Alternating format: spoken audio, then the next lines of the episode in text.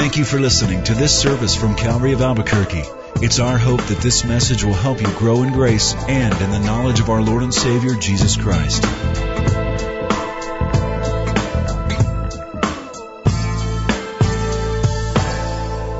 Before we begin, let's just pause and we'll pray together. Father, we thank you, first of all, that um, you care enough about us to reveal who you are to us, what you want to do for us. Lord, you never left us alone in this world. As Jesus said, you came to comfort us. Lord, I pray that um, as we read this passage of Scripture, which is familiar to most everyone, Everyone has probably come in contact with this passage. It's so familiar to us. Therein lies its danger. I pray that its familiarity, Lord, would not lose the impact it's to have as we read it this morning. I pray it would fall upon fresh ears, fresh hearts, open to receive the truths, eager to see these truths at work in our lives because you are a living Christ, a living Savior. It's in His name we pray. Amen. The name of this message this morning is simple. It's a theology for messy lives.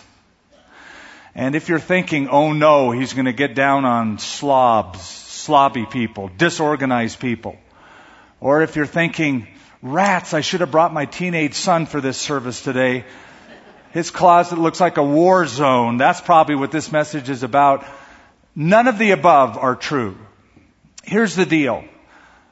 Life can be a mess, and it can mess us up, and it can challenge our theology. I really got the title from something I read in a book by Charles Colson called Loving God, an excellent book. He writes, Life is not a book. Life isn't logical or sensible or orderly. Life is a mess most of the time. And theology must be lived in the midst of that mess. I want to talk about that mess today. A little bit about the mess that we find ourselves in in life. For the disciples in that upper room listening to Jesus that night that we're reading, life was starting to become a mess to them. Understand that to them, they were so excited about this event in Jerusalem, Jesus coming up to Jerusalem. Their hopes had risen. Now they had fallen. When Jesus came up to Jerusalem and raised Lazarus from the dead, they were on an all-time high. And then a few days later, when he rode that donkey into Jerusalem and the crowd was shouting in great acclamation, Hosanna, Hosanna, their hopes shot to the very highest pinnacle. They thought, this is it. He's going to establish the kingdom. We're going to get positions of authority in the kingdom. But then their hopes fell. When, as he entered Jerusalem, he started talking death talk. He said, unless a grain of wheat fall into the ground and die, it abides alone. He started talking about his own death, predicting his own death. Then they got to the Passover itself, the upper room. He started talking more about being betrayed by one of them and his soon impending death. And all of those thoughts are filling their minds. They're distracting these disciples. Life is a mess. Thoughts like, what if? What if Jesus does die? What if this is the end of all that we have come to know and believe these last three and a half years? What if this is it? If you're a parent, you recognize the name Shel Silverstein. He was a child's author, poet. He wrote a little work called What If about addressing children's fears goes like this. Last night while I lay thinking here, some what ifs crawled inside my ear and pranced and partied all night long and sang their same old what if song. What if they've closed the swimming pool? What if I'm dumb in school? What if I get beat up? What if there's poison in my cup? What if I start to cry? What if I just get sick and die? What if I flunk that test? What if green hair grows on my chest? What if nobody likes me? What if a bolt of lightning strikes me? What if I don't grow taller? What if my head starts getting smaller? What if the fish won't bite? What if the wind tears up my kite? What if they start a war? What if my parents get divorced? What if the bus is late? What if my teeth don't grow in straight? What if I tear my pants? What if I never learn to dance? Everything seems swell. And then the nighttime what ifs strike again. I bet you've all had a case of what ifs. What if I lose my job? What if I lose my home?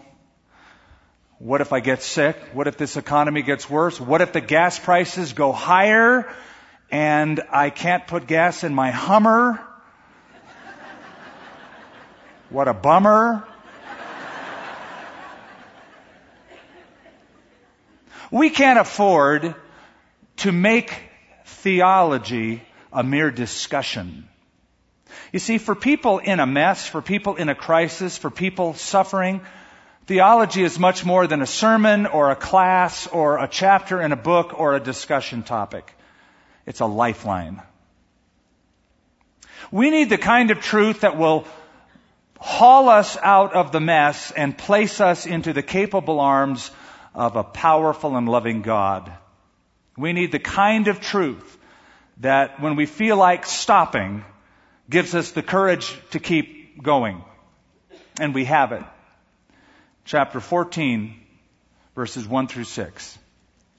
Let not your heart be troubled. You believe in God. Believe also in me. In my Father's house are many mansions. If it were not so, I would have told you. I go to prepare a place for you. And if I go and prepare a place for you, I will come again and receive you to myself, that where I am, there you may be also. And where I go, you know, and the way you know. Thomas said to him, Lord, we do not know where you are going, and how can we know the way? Jesus said to him, I am the way, the truth, and the life. No one comes to the Father except through me. You might say this is Jesus' cure for heart trouble. Let not your hearts be troubled. There's a few principles about this I want to talk about, a few principles about a messy life. Number one, messy lives should be controlled. Messy lives should be controlled. I want to explain that. You'll notice something as the chapter begins. It's a commandment. It's in the imperative. Notice, let not your heart be troubled. In the original language, it's a present passive imperative or a commandment. And here's the idea. The idea isn't don't ever start worrying or don't ever start being troubled the idea is that they should stop something already going on. I know you're already troubled. I know you know life is messy. Stop being troubled. Get a grip. That's the idea. It's an imperative. It's a commandment. The Wuest translation puts it this way, and I think it's the best of all. Let not your heart continue to be agitated. Now there's a word I want you to be aware of, and I hope by now you'll recognize it. We've already covered it twice. It's the word troubled. And it's the Greek word tarasso. I hope you recognize that because we've covered it twice so far in John. Do you remember when Jesus was um, there at the pool of Bethesda and there was that man lame from birth waiting for the moving of the water, the troubling of the water, the agitation of the water? The word is tarasso. It means to be stirred up or agitated. Do you also remember when Jesus said to his disciples a couple chapters back, he said, now my soul is troubled, agitated, stirred up, tarasso. Same word here. Let not your heart be tarasso, agitated, stirred up, troubled. That's a command. Now follow me. Since it's a command, trouble, worry, being overwhelmed, our response to the mess can be controlled. Here's the principle. I never want you to forget it. Whenever God gives a command, He gives the built-in capability to keep the command. God would never give you a command you can't keep. He would never say, for instance, jump over the moon. You can't do that. If God ever gives a command, there's a built-in capability to follow through and do it. So if Jesus says, get a grip, it's because a grip can be gotten. And the point is simple. As a Christian, you have the power to control your thought life, here described as your heart, and not allow your mind and heart to become overwhelmed by the mess. There's lots of scripture about that. Here's just a few, a sampling. Paul writes in 2 Corinthians 10, bring every thought into the captivity to the obedience of Christ.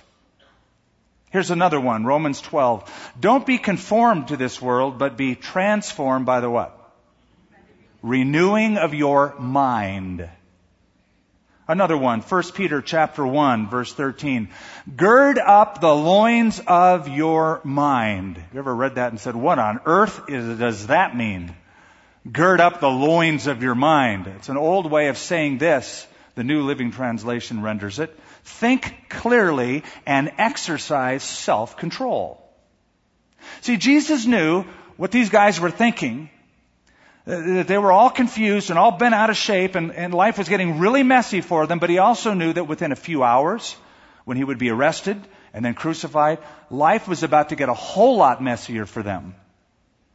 So what he's telling them is, you don't have to let this ruin you guys. You don't have to become swallowed up by it and overwhelmed by it. Let not your heart be troubled.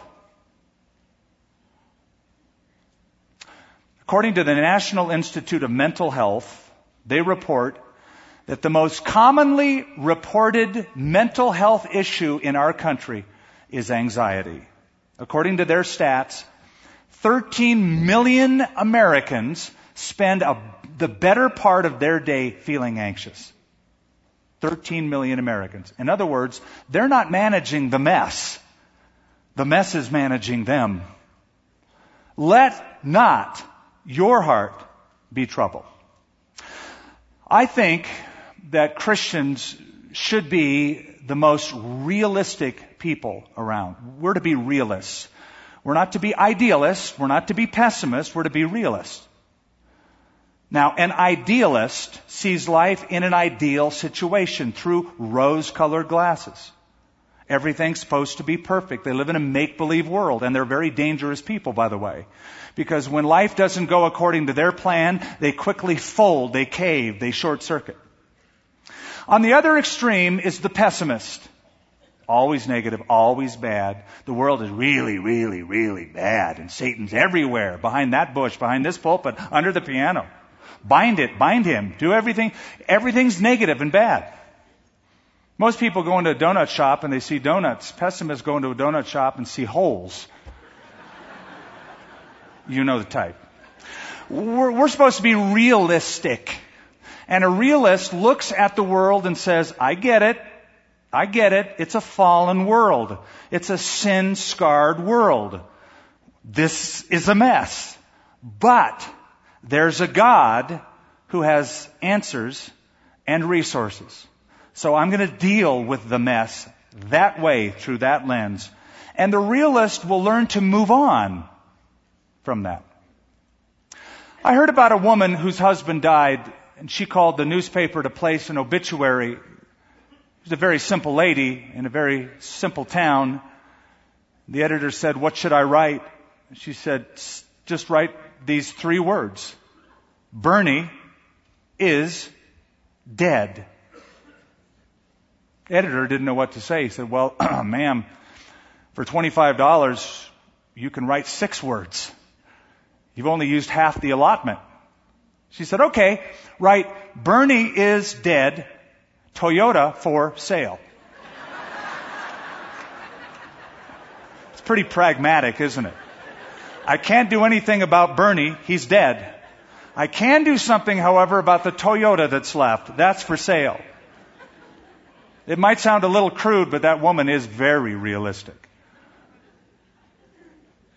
Jesus is saying, look, I know you guys are already troubled.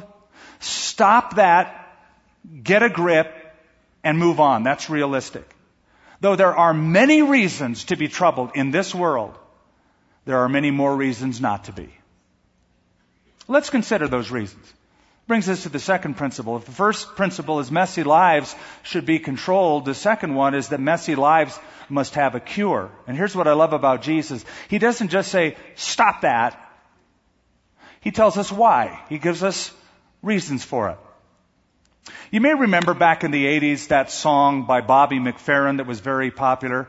In every life there's is some trouble. When you worry, you make it double, so don't worry. Be happy. It was such a catchy tune. We, we loved that. I loved the song. But it frustrated me. Because he never told why. You know, to somebody suffering, to just slap them on the back and go, don't worry, be happy, doesn't really help the person.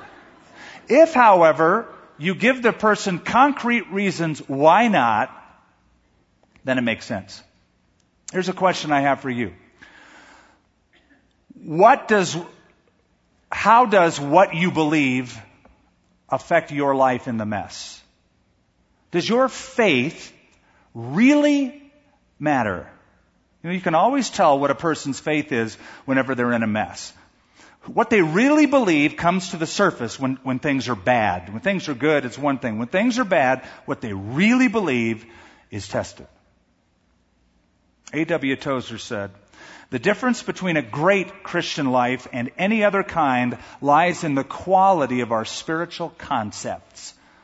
What we think about God, what we believe about God. What are we to think? when we're in a mess? What are we to believe? Well, first of all, we're to think about who we know, and we're to think about where we'll go. Let's learn to frame the mess by those two concepts. Who we know, where we'll go. Notice what Jesus says also in verse 1. Let not your heart be troubled. First reason. You believe in God. Believe also in me. It would be better to state it this way. You trust God? Trust also in me. Jesus knew these God followers, these disciples of His, were about to enter into the t- trial of their lives as they were to watch the one they loved, Christ Himself, be betrayed, be crucified, and be put in a tomb. And He says to them, at such a time as this, think back to who you know. You believe God. You trust God. Trust also in me. Now think about it. These disciples had no reason not to trust Jesus. They've been with him for three and a half years. Who was it in Galilee when thousands of people needed food and there was no food? Who was it that multiplied the bread and the fish? Wasn't them. It was Jesus. Who was it when the storm came up on the Sea of Galilee that calmed the sea and saved the day? It wasn't them. It was Jesus. Who was it at a funeral raised the dead guy Lazarus from the dead and brought hope to that family and that city? It was Jesus. They, they have seen him. They've been with him. You trust God. Trust also in me. They have every reason to trust him. But at that point, in that upper room, they didn't have the big picture. Think about that. You and I today have more reason to trust God, to trust Christ, than those disciples had on the other side of the cross in that upper room that night. You ever think about that? In that upper room that night, the disciples didn't understand that the crucifixion would mean salvation for people. We do. That night, the disciples didn't understand that the cross would be followed by a resurrection where Jesus would conquer death itself and offer that hope to millions of people afterwards. They didn't get that. We do. So here we are after the cross, we get the big picture. They didn't get the big picture. It's easy for us if we could step into that upper room, go, John, Peter, you guys, get a grip. Don't let your hearts be troubled, man. But now, think about your life right now in whatever mess you find yourself in. You too don't have the big picture. He does. You don't. So your natural instinct would be not to, I say, I know God, I know Christ, He's trustworthy, I know Him, it's going to be okay. Our instinct is to be like the guy who was walking near the edge of the Grand Canyon a little too close and he fell off into that huge chasm. His body hit a bush hanging off the side. He grabbed it and he called out, is anybody up there? Is anybody up there? And a voice came out of heaven. It's powerful, strong voice. Yes, I'm here. Oh, well, could you save me? Yes, I can. Well, well, Lord, save me. Do you believe? said the voice. Oh yes, Lord, I believe, I believe. Do you have faith? Oh, I have great faith, strong faith. And then the voice said, then just let go and it'll be okay. And after one tense moment, the man said, is there anybody else up there? there comes a point in our mess when we have to let go and really believe that Romans 8:28 thing that says we know that all things work together for good to those who love the Lord and are the called according to his purpose. Let go. Hey, is there anybody else up there? Trust. Trust is what stops tension. Faith is what stops fear. Worship is what abates worry. So, what's the cure? First of all, think about who you know. You believe God? Trust Him. Trust Christ. Second thing, think of where you'll go. Verse 2. In my Father's house, interesting that He immediately segues them to thoughts of heaven. In my Father's house are many mansions. If it were not so, I, I would have told you, I go to prepare a place for you. Now, the term the Father's house, what is Jesus speaking about? Heaven. It's his metaphor for heaven. The Bible speaks about heaven 532 times, but it speaks of it with different names. Heaven, and sometimes it's called uh, a country, a heavenly country. Hebrews chapter 12 because of the vastness of it. Sometimes it's referred to as a city, also the book of Hebrews, because of the innumerable amount of people that will be in it. Sometimes it's referred to as a kingdom because God is the king reigning over all. Sometimes heaven is referred to as paradise because of the indescribable beauty of it. And sometimes it's called a place of rest because there we will end all of our toil, all of our tribulation, all of our temptation. But here Jesus calls it my Father's house. According to Jesus, heaven is not imaginary. It's real. A real place. It's not a metaphor. Father's house is a metaphor for heaven, but heaven is a real place. It has locality, it has physicality, it has dimensionality. The Bible speaks of it as such. But let's take verse 2, if you don't mind, and let's just probe a little bit deeper into it. Let's unpack its truths, if you will. Notice, first of all, that heaven will be a place of variety. In my father's house, he says there are many mansions. Many mansions. Now, I have to tell you that the, the translation mansions is an unfortunate translation. Because when we hear it in Western ears, and you think of a mansion, you think of like a cattle ranch and an imposing structure on that huge estate, a castle, so to speak. This huge, humongous square footage mansion. And songs have been written about mansions in heaven. I say it's an unfortunate translation because the, the, the word Greek, mane, means an abiding place, a resting place, a stopping place, an abiding place. Now, when the Bible was translated from Greek into Latin, the Latin Vulgate, the word in Latin is mansiones. Mansiones. But that means in Latin, not mansion, like we know it, it means a stopping place, a resting place, a room. And, and, a better way to look at it is in my father's house, there are many rooms, there are many abiding places. You go, well, that didn't help me. I like the whole mansion thing better. Not a flat, not an apartment. I like the mansion. But here's the point Jesus is making. Put yourself in a Middle Eastern way of thinking. In those days, families would grow by adding rooms to their house. So when a child would get married and have kids, the mom and dad would simply add another room and then another room. And then uh, as the family grew, another room and another room. So the point Jesus is making is there's plenty of room for everybody. There are many rooms. There are many apartments. Now I'm going to fast forward you for a moment. Throw another thought in your mind. We know something that when we die and we go to heaven, eventually we're going to come back to a renewed earth called the millennial kingdom for a thousand years. After that, there's going to be a new heaven and a new earth and a capital city called the new what? Jerusalem. All brand new. And John writes about that in Revelation 21. And he says, as he describes the heavenly city, the New Jerusalem, it was in the form of a cube. Listen to this, this is wild. For its length and its width and its height were 1,400 miles. He looks and sees this huge cube, roughly the size of our moon, coming out of heaven, hovering toward the earth.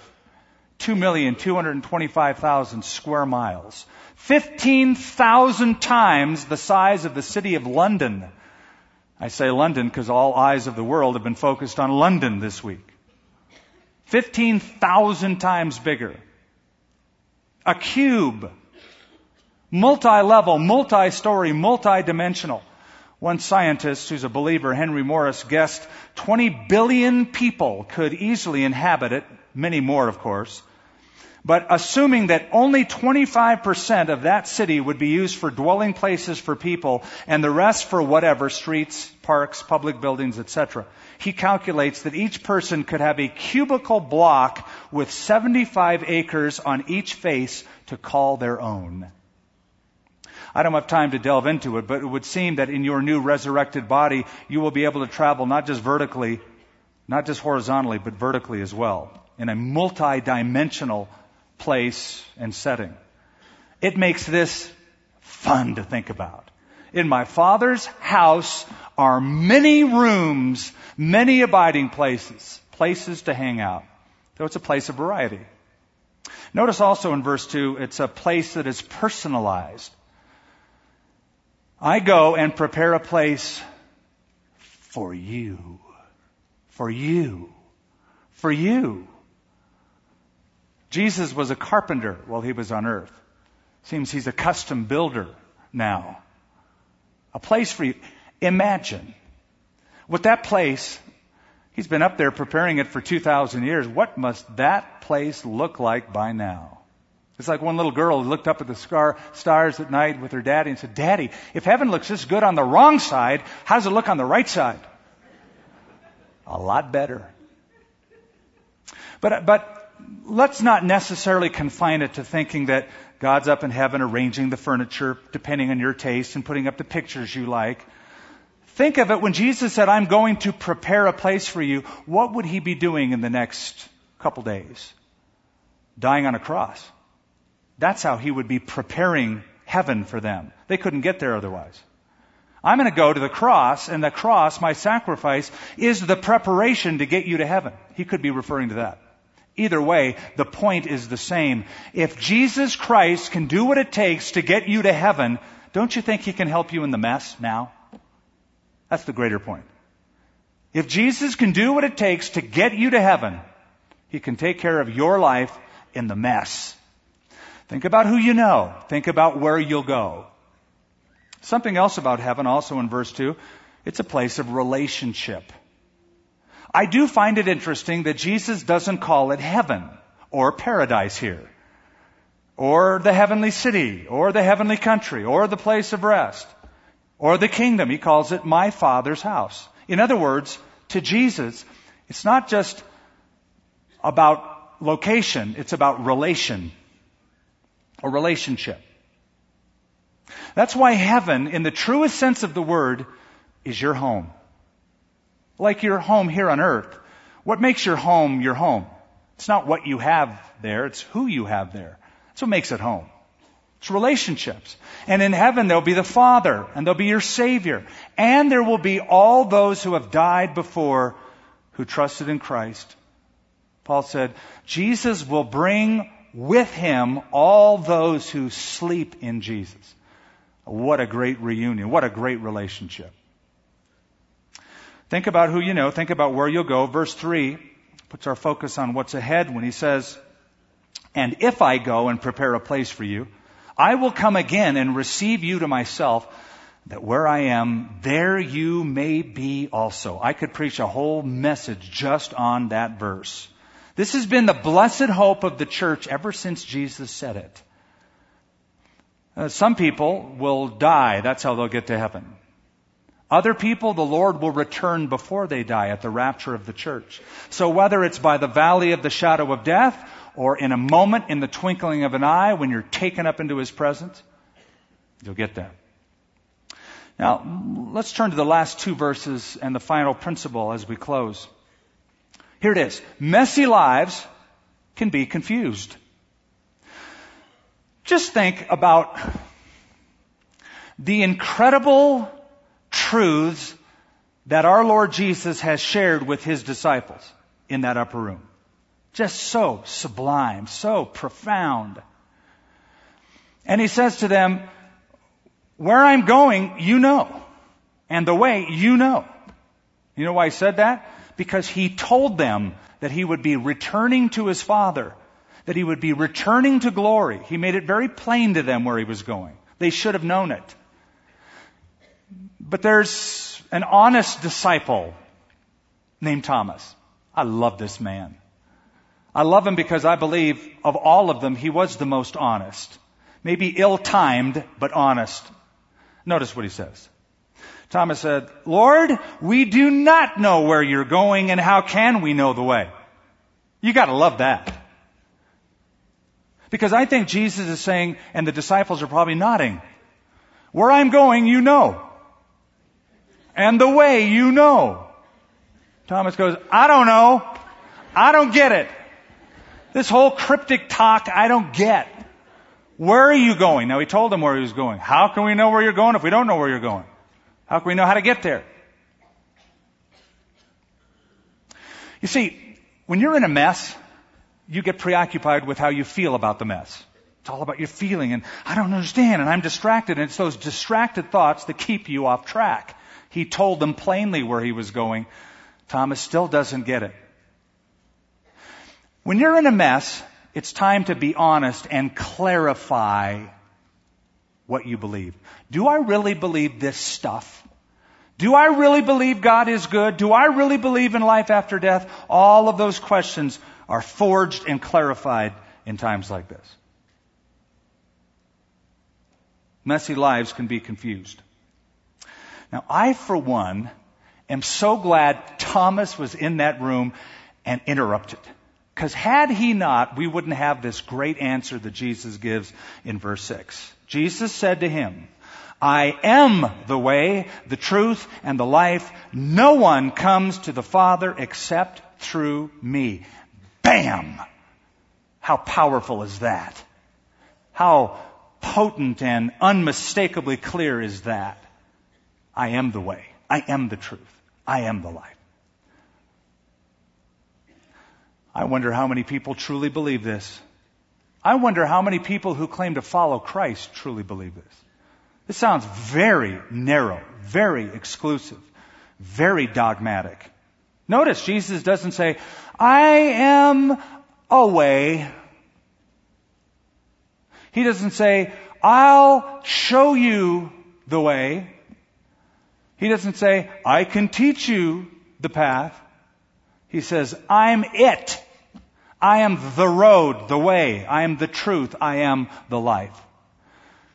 Just so you don't misunderstand, again, the Wuest translation from the Greek into English expanded puts it this way. I alone, in contradistinction to all others, am the road and the truth and the life. No one, no man, no woman, no child, no sincere person, no religious person, no well-meaning person, no boy, no girl goes to the Father except through Christ. You go, well, that's your interpretation. I just read that. How else do you read it? And so you won't be misunderstanding it. Listen to a couple other things, see if it's right or not. Jesus, again speaking on the Sermon on the Mount, Matthew 7, enter in by the narrow gate. For wide is the gate and broad is the way that leads to destruction, and many go in thereby. But narrow is the gate and difficult is the way that leads to life, and few there be who find it. You know who was there listening that day? Peter. You know who was in the upper room that night listening? Peter. And Peter would be confused. As he saw Jesus die, he denied Jesus, but then Christ would be risen from the dead. It all would be lined up in his mind and Peter would say these words a few weeks later, Acts chapter 4. Nor is there salvation in any other, for there is no other name under heaven given among men by which we must be saved. Add those three verses up alone. There are many more. Just add those up alone. It pretty much eliminates any other way to heaven, whether it's by works or by ceremony or by religion. Oh, that's so dogmatic. You're right. You're right. And I notice that Jesus makes no apology for its dogmatism, nor will I. Something about the truth. Have you noticed that truth, by its very nature, is dogmatic? I had a math teacher who was so dogmatic when I was a kid. She'd always insist that two plus two always had to be four. Always. Why couldn't it be five and a half every now and then? Well, if you want to get an F on the test, it could be. But she was so narrow minded about the truth of math. I've also noticed my bank is dogmatic about such matters. The mortgage company is very dogmatic about such matters. Truth is truth. Heaven is a real place. Heaven is a loving place. Heaven is a relational place. But heaven is an exclusive place. Do you know the one who prepared it for his own? If you know him, if you know him, and you know where you're going, then that helps you manage life in the mess. If you don't know him, if you refuse to know him, then I can only say it's going to get a lot messier for you. Heavenly Father, you sent Jesus so that would never have to happen. He did the heavy lifting for us. He went to the cross. He paid for sin. He took the punishment. He did the heavy lifting so that we could receive everlasting life. Lord, I pray that if some are not secure in that, that they would enter into life this morning. And I pray for my brothers and sisters who know you, who trust you, and who trust your promises and the promises of your Son. And in thinking of who they know and where they'll go, who they presently have a relationship with, and where eventually this road is going to take them. I pray that their eyes would be lifted from off of the mess onto the horizon of where the road leads. The road leads home. At the end of this valley of the shadow of death is our Father's house. Help us, Lord, with these truths to not let the mess manage us, but to stop being troubled, stop being agitated, to gird up the loins of our mind, to think clearly with self control by your grace in Jesus' name. Amen. Thank you for listening to this service from Calvary of Albuquerque. If you would like more information about what you've heard in this message or about Calvary of Albuquerque, please visit our website at www.calvaryabq.org. If you have made a decision to follow Christ or would like someone to pray for you, please leave a message with our Prayer Watch line at 505 344 3658. Thank you and God bless.